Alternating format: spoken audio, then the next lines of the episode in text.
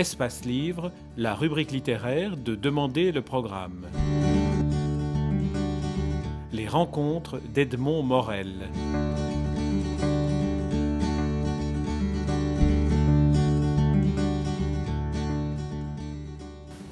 Jean-Marie Klinkenberg, vous publiez Petite mythologie belge aux impressions nouvelles, une édition revue et considérablement augmentée.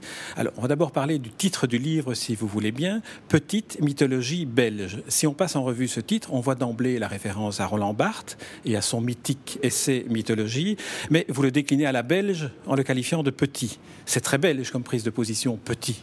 Oui, d'ailleurs, certains souhaitaient, dans les, les éditeurs, souhaitaient que je ne mette pas petite en disant que petite était déjà euh, contenu dans Belge, mais précisément comme un de mes objectifs, c'est de démonter les discours, donc démonter l'idée même que la petitesse est liée à la Belgique, euh, s'imposait, et donc dire petite euh, et belge, ne pas Euh, écraser les deux adjectifs l'un, l'un contre l'autre me paraissait important.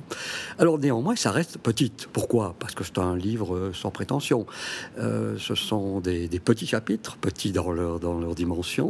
Il y en a qui ne font que quelques pages. Euh, c'est également pour moi une sorte de, euh, d'amusement, si vous voulez.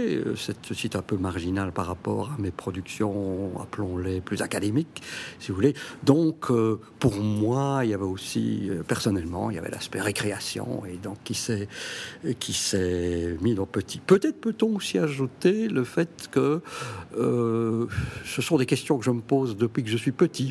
Euh, c'est le petit, qui, c'est le petit garçon qui, qui s'est donné les moyens, évidemment, qui a un peu vieilli aujourd'hui, euh, mais parfois c'est le petit garçon qui, qui parle et qui s'interroge. Oui, alors ça, ça permet aussi de dédramatiser la lecture d'un ouvrage écrit par un académique, comme vous dites que vous êtes. C'est un livre qui est amusant à lire de bout en bout, qui est marqué d'un, d'un humour très, très particulier, difficile à, à, à vraiment identifier, mais qui mêle le côté savant et le côté un peu tournesol.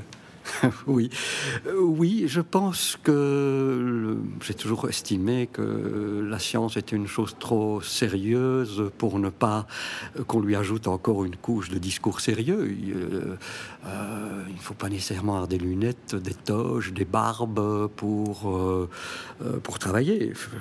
Pour travailler, je pense que...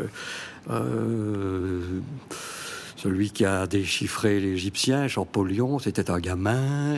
Et je pense que les, les, grands, les grands savants, ce sont, ce sont des gamins. Ce sont des gens qui se, continuent à se poser des questions fondamentales du genre « Tiens, le soleil se lève à l'est. Pourquoi donc ça ? Tiens, mon cœur, bah, il ne s'arrête pas. » Donc poser des questions comme « Tiens, les pommes tombent.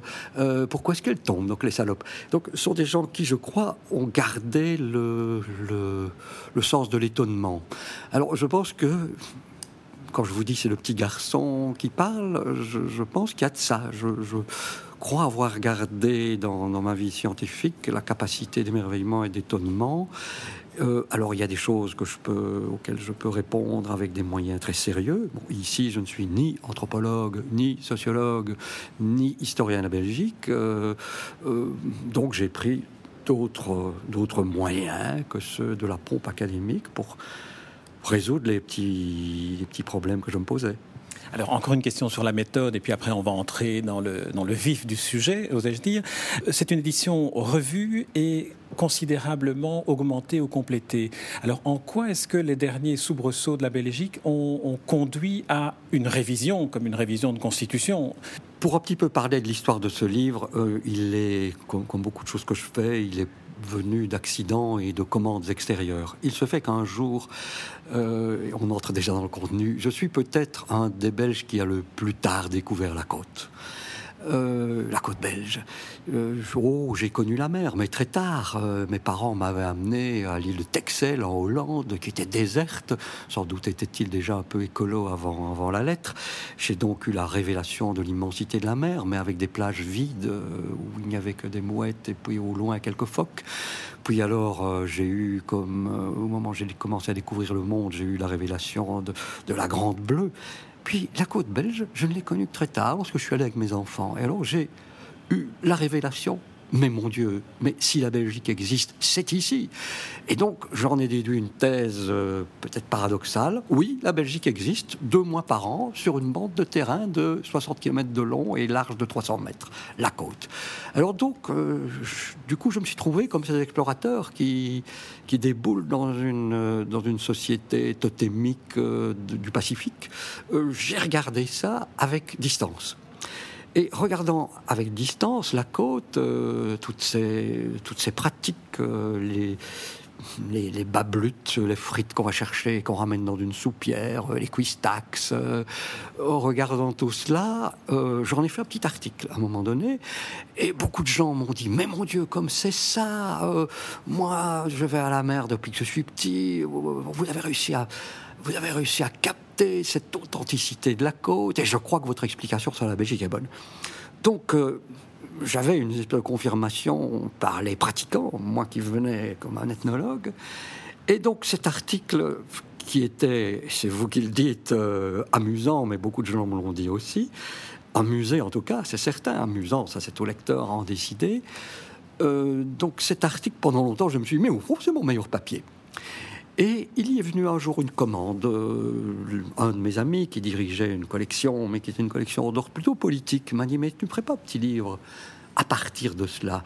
Et comme c'est vrai que depuis un, pas mal de temps, pour d'autres raisons, je réfléchis à qu'est-ce que c'est la Belgique, j'y réfléchis dans le cadre de mes cours, j'ai un cours d'histoire de la littérature belge, alors le simple fait de devoir l'appeler belge ou littérature française de Belgique pose des questions d'ordre méthodologique, euh, philosophique, euh, sociologique, et cetera. Donc d'une part, en tant que citoyen, d'une, et d'autre part, en tant euh, qu'académique aussi, je me posais des questions sur la Belgique, et il ne m'a pas été trop trop difficile de, de sortir des choses qui étaient déjà dans ma tête, sur la langue, sur le français de Belgique, sur la relation que le Belge entretient avec Paris. Euh, et donc ça fait un petit livre. Mais comme c'était une commande, il y avait donc des limites de temps. Ce livre était formaté par la collection. Il y avait aussi des limites de temps. Euh, je suis resté un peu sur... Vous savez, là, comme quelqu'un qui écrit une lettre, il faut l'envoyer, il l'arrête, mais il a encore bien des choses à dire. Donc voilà, euh, le livre est sorti, il a eu une carrière euh, qui ne devenait, n'était pas tout à fait la sienne, parce que, comme je viens de vous le dire, c'était une collection d'ordre plutôt politique, alors que dans ma tête, le public devait être un public littéraire. Ainsi, lorsque les impressions nouvelles, euh, qui pour moi sont aujourd'hui sur le marché belge une des meilleures maisons d'édition, là, j'étais vraiment très, très honoré de cette demande. Lorsqu'ils m'ont offert de faire une nouvelle édition et qu'ils m'ont dit « Tiens, ce serait bien qu'il y ait quand même un petit quelque chose de nouveau », ben, je leur dis « Mais ça correspond à, mes, à mon désir, je, je, j'y pense ». Et, et voilà. Donc, du coup, nécessairement, c'est comme, je ne sais pas moi, quelque chose que l'on a comprimé un peu trop, euh, je l'ai pu respirer un peu plus longuement. Alors, bien sûr, des nouvelles choses dans... dans l'histoire, euh, je ne sais pas moi, de Fortis, bien sûr. Je l'ai rédigé au moment où ça se passait, mais il y a quelques traces, bien sûr. Euh, là, le pays n'est pas dans le même état qu'il était en mille neuf cents, en deux mille trois. Euh, c'était hier, deux mille trois, mais deux mille trois, c'est la date de, la, de l'édition précédente. Il y a des choses nouvelles qui sont, qui sont produites. Euh, oh, il y a évidemment de la pérennité, le, le chapitre sur la nourriture, hein, ce que manger belge veut dire, euh, qu'est-ce que ça veut dire de manger belge, euh, qu'est-ce que, que représente la frite. Euh, tout ça aurait pu être écrit il y a, il y a dix ans, évidemment. Euh, mais quand même, la petitesse, je n'aurais pas rédigé les choses de la même manière. J'ai entendu beaucoup parler de petits actionnaires. Pour moi, les petits actionnaires, c'est d'abord des actionnaires. Mais tout à coup, petit actionnaire, ça fait gentil, ça fait petit vieux, ça fait petit épargnant. Alors que ceux qu'on appelle les petits actionnaires, c'est simplement des personnes euh, isolées, mais qui sont des grosses fortunes. Alors, il y a toujours... Il y a quelque part dans le discours belge toujours un, un discours de, de, du paradoxe euh, tel qu'on dit rarement les choses claires. C'est pas un pays clair. Hein. Il y a un roman de Bayon, un grand auditeur, qui dit « Un homme si simple » alors que c'est un type effroyablement compliqué. Beaucoup de gens disent « Mais la Belgique, c'est un pays simple. » Non, c'est un pays effroyablement compliqué. On le sait quand on voyage et qu'on doit l'expliquer à d'autres personnes. Il y a aussi un style très particulier. Alors je vais lire une phrase qui est une phrase qui, à mon avis, illustre le, la manière que vous avez d'écrire. On parle de Léopold Ier, on parle de, de la côte belge, qui est le chapitre d'ouverture de votre votre livre. Alors, vous écrivez, le fondateur, donc Léopold Ier, le devinait-il déjà que ce long Chili de sable serait le sceptre authentique de sa lignée, lui qui aborda du côté de Lapan l'improbable pays qu'il se payait. Alors là, c'est, c'est, c'est un style inouï pour décrire finalement la, la naissance de la Belgique. Oui, je ne sais pas trop qualifier mon style, là. C'est vraiment, c'est, c'est à vous de dire ce qu'il y a dedans. C'est pas à moi d'en faire l'analyse. Mais une chose est certaine, c'est qu'il doit avoir une forme de baroquisme qui provient d'une double composante, euh, qui est euh, une composante académique. Il y a donc parfois des mots compliqués, mais que j'utilise euh, exprès, comme vous êtes parfois pas besoin de les comprendre. Euh, donc c'est un peu le style barthésien, mais en même temps, je me moque de ça. Euh, mais je et, et, et vous expliquez aussi. Aussi. Toutes les fois qu'il y a un mot un peu, un peu savant qui intervient dans le livre, vous l'expliquez dans la phrase, ce qui, est, ce qui facilite vraiment la lecture, notamment tous les mots qui relèvent de la, de la linguistique. Oui, merci, parce que c'est ça que je fais aussi, je pense, comme, euh, comme prof. Hein. Je, je trouve que dans la discipline où je suis, je suis linguiste euh, et même plus, plus précisément sémioticien. Par exemple, dans la sémiotique, il y a un discours magique, euh, il, y a, il y a pas mal de, de fausses monnaies qui circulent. Euh, moi, je trouve que c'est pas honnête, euh, même à ses collègues, euh, on ne peut pas rouler ses collègues, et encore moins les, les étudiants. Donc, euh, lorsque j'écris un livre, je ne sais pas moi, un précis de sémiotique, euh, j'estime que le lecteur a droit à comprendre. Euh, je, je suis contre les rideaux de fumée, je, et ça c'est en tant que citoyen que je parle, euh, et en tant qu'enseignant, c'est pas spécialement en tant qu'écrivain. Donc, si vous voulez, il y a ce mélange que, que vous remarquez, euh, j'en suis conscient, et peut-être ai-je eu quelques... quelques influences. Euh, j'ai, j'ai un ami aujourd'hui décédé qui était un des grands euh, philosophes de l'esthétique en Belgique, Philippe Minguet, où il y avait toujours chez lui une espèce de, de coquetterie, de coquetterie amusée. Je pense qu'il m'a beaucoup, il m'a beaucoup influencé. Alors donc, je, je, j'assume, j'assume le fait qu'il y ait des, des coquetteries, mais surtout la coprésence de plusieurs niveaux, euh, le niveau de familiarité et le niveau d'intellectualité. Voilà. Alors. On, on, on en viendra à la définition de ce qu'est la sémiotique dans, dans, dans le travail, dans l'exercice Petite mythologie, petite mythologie belge. Mais j'aimerais qu'on, qu'on revienne euh, d'abord sur le caractère du belge. Alors, vous avez été rechercher un auteur dont le nom est Charles Féder, qui dit, euh, pour définir le belge, à la rectitude de l'intelligence, la plupart des Belges joignent une joyeuse disposition à s'attacher tout entier et de cœur à la tâche même la plus moderne qui leur est échu en partage. Alors cette phrase, vous la placez dans un chapitre consacré au vélo et à Eddy Merckx. Alors Eddy Merckx, c'est le Belge par excellence ? Euh, oui, peut-être que les coureurs cyclistes sont des Belges par excellence. Ils ont comme toute cette morphologie longiligne. Hein. Euh, c'est assez curieux, comme il y a des images de corps qui sont liées à l'image d'un sport. On imagine mal un lutteur de sumo euh, euh, ascétique. Euh, les footballeurs ont des mâchoires carrées. Le, le cycliste a toujours une mâchoire allongée. Il y a une petite tristesse qui est toujours liée à, au cyclisme, je Je trouve. Alors, il y a du sérieux, il y a du sérieux, ce sérieux un peu robuste. Euh, ce sont des travailleurs. Bon, les, les cyclistes sont les prolétaires qui n'ont que leurs jambes à vendre. Euh, bon, quand ils se mettent à vouloir faire de l'argent, alors ça donne d'autres choses. Mais euh, disons qu'il y a, je, je pars d'idées comme celle-là, vous voyez, des espèces d'idées mythiques, euh, c'est le cas de le dire, mythologie, euh, caricaturale. Ce sont des caricatures, mais, mais nous vivons avec ces caricatures. C'est ça qui nous détermine. Euh, le, le l'américain entreprenant ou le corse paresseux ou le chinois euh, malin et rusé, euh, même si nous avons appris à combattre, ce sont ces, ces images-là que nous avons reçues en héritage. Alors, euh, les Belges ont tout un discours sur eux. Alors, vous comprenez ce Charles Féder que je suis allé exhumer à la suite d'études très sérieuses. C'est au dix-neuvième siècle où on a une série extraordinaire de, de papiers poussiéreux, de, de journaux illisibles, mais où on vous présente déjà dans les premières Euh, dans les premiers jours de la dépendance de la Belgique, une sorte de programme. Une sorte de programme. Et euh, elle n'existe pas encore vraiment, la Belgique, à ce moment-là. Son, son avenir politique est incertain. Il ne devient euh, sûr qu'en dix-huit cent trente-neuf. Donc, dans toutes les années qui séparent dix-huit cent trente et dix-huit cent trente-neuf, on nous dit on ne sait pas encore ce que sera la littérature belge, par exemple, mais on sait Il n'y en a pas encore, mais on sait ce qu'elle sera et on sait ce qu'elle va exprimer. Et alors, on voit très très bien que on est déjà en train de jouer euh, avec l'arme du ni, ni, ni. Nous ne sommes ni comme les Français. Vous savez, les Français sont superficiels, ils sont, ils ont l'esprit clair, mais ils sont superficiels. Et nous ne sommes pas comme les Allemands, les Nordiques, euh, qui sont profonds, d'accord, mais profonds, mais fumeux. Alors nous, ni, ni, et, et, on a Euh, la clarté d'esprit des Français et le... donc on rafle la mise à tous les coups puisque on, on fait un petit puzzle, euh, on élimine les mauvaises pièces, on garde les mauvaises.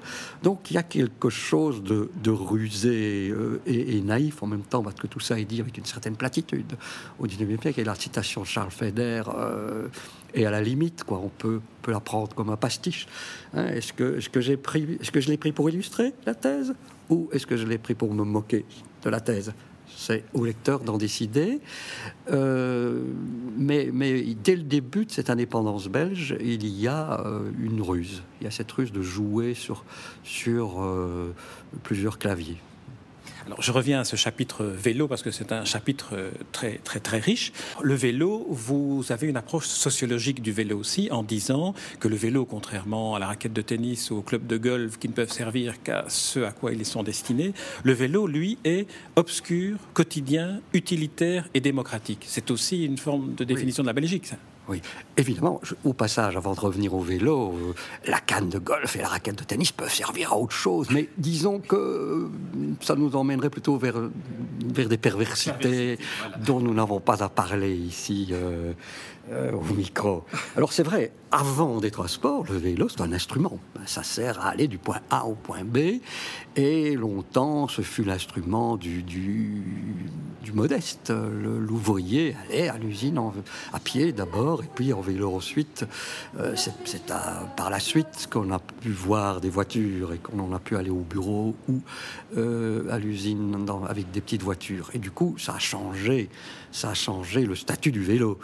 Euh, et à un moment donné, il y a pu avoir de l'aristocratie dans le vélo, et invoquons Bourdieu, il y a pu avoir une dualisation du monde du vélo avec les bécanes de luxe.